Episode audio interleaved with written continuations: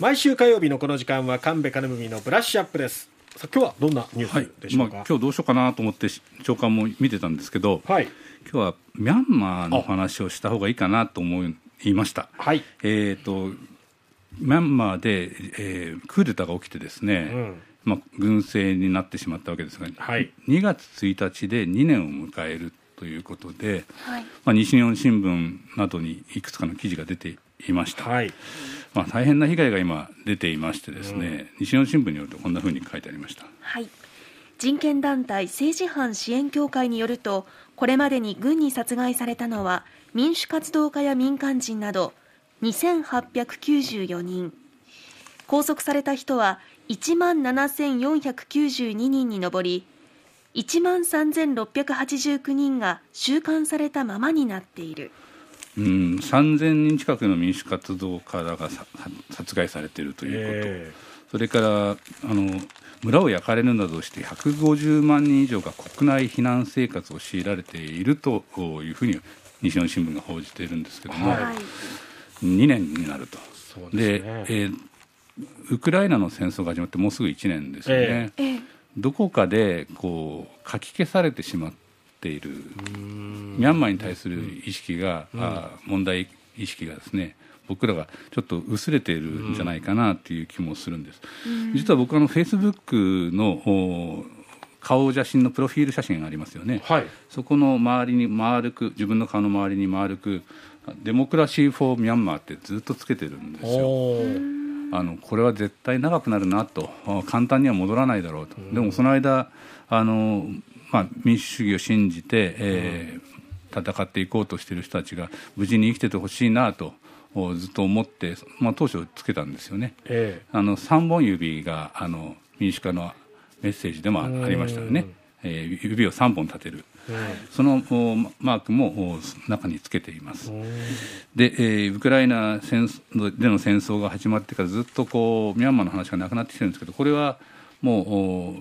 変えずにいこうと。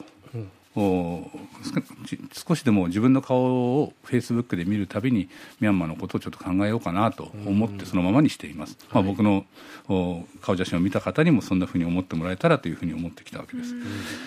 で、えーここまでの犠牲が出ていてですねあの西日本新聞によるとですね国軍による放火で民家はあ4万8000件以上が焼失していると。えー軍が民間人を標的にして村の焼き討ちなどを進めているわけですね。えーゲリラからあゲリラ戦術を使う武装勢力が民間から支援を得られないようにするためだということで、情報、資金、食料、補充兵を断つのが目的だと。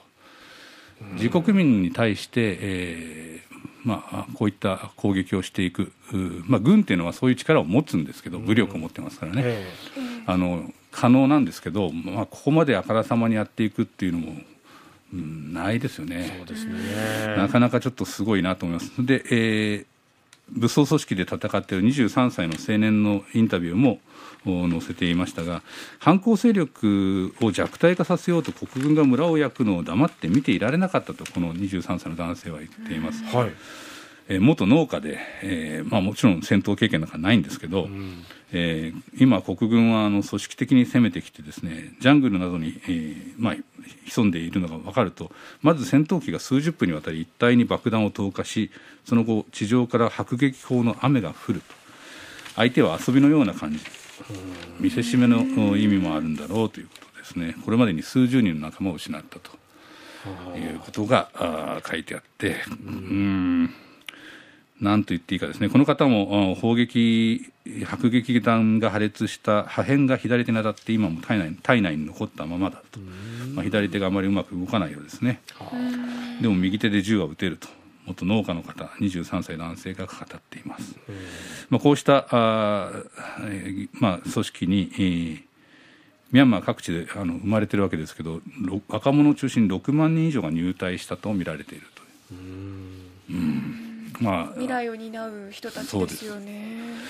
ねあの本当にこうお想像するだけでこう、うん、あ言葉を失っちゃうって感じですね。で私たちにできることもなんかないのかなとも思うんですけどえうん朝日新聞にはですね、えー、ミャンマーへの途上国援助 ODA で、えー、事業を受注する日系企業から下請けの国軍系企業に、えー、約200万ドル2億6000万円が支払われたことが、うん、えー、人権団体の調べで分かったという報道が今日出ていました。うん、日本企業からあ国軍系の企業に2億6000万円が渡っていると。で、えー、この団体は国民への弾圧を弾圧を続けている国軍側に資金が流れたと批判をしていますが、日本外務省は、えー、企業の契約を指導する立場にはないという見解を示していると。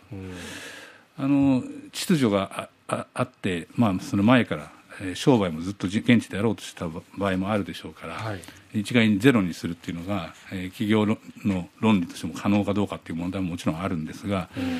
まあ、こうしたあことをどう考えるかということもあるかなと思います、うん、えー、専門家の中にはですね例えば国際機関の中には相手国が甚だしい人権侵害を起こした場合債務を放棄できる情報を契約に盛り込む場合もあると。いうことでですね、うん。えー、日本のあの政策研究大学院大学の工藤教授がですねこれについてこうした条項を契約に盛り込むなど援助の価値基準や責任関係を明確にすべき示すべきではないかというコメントを寄せていました。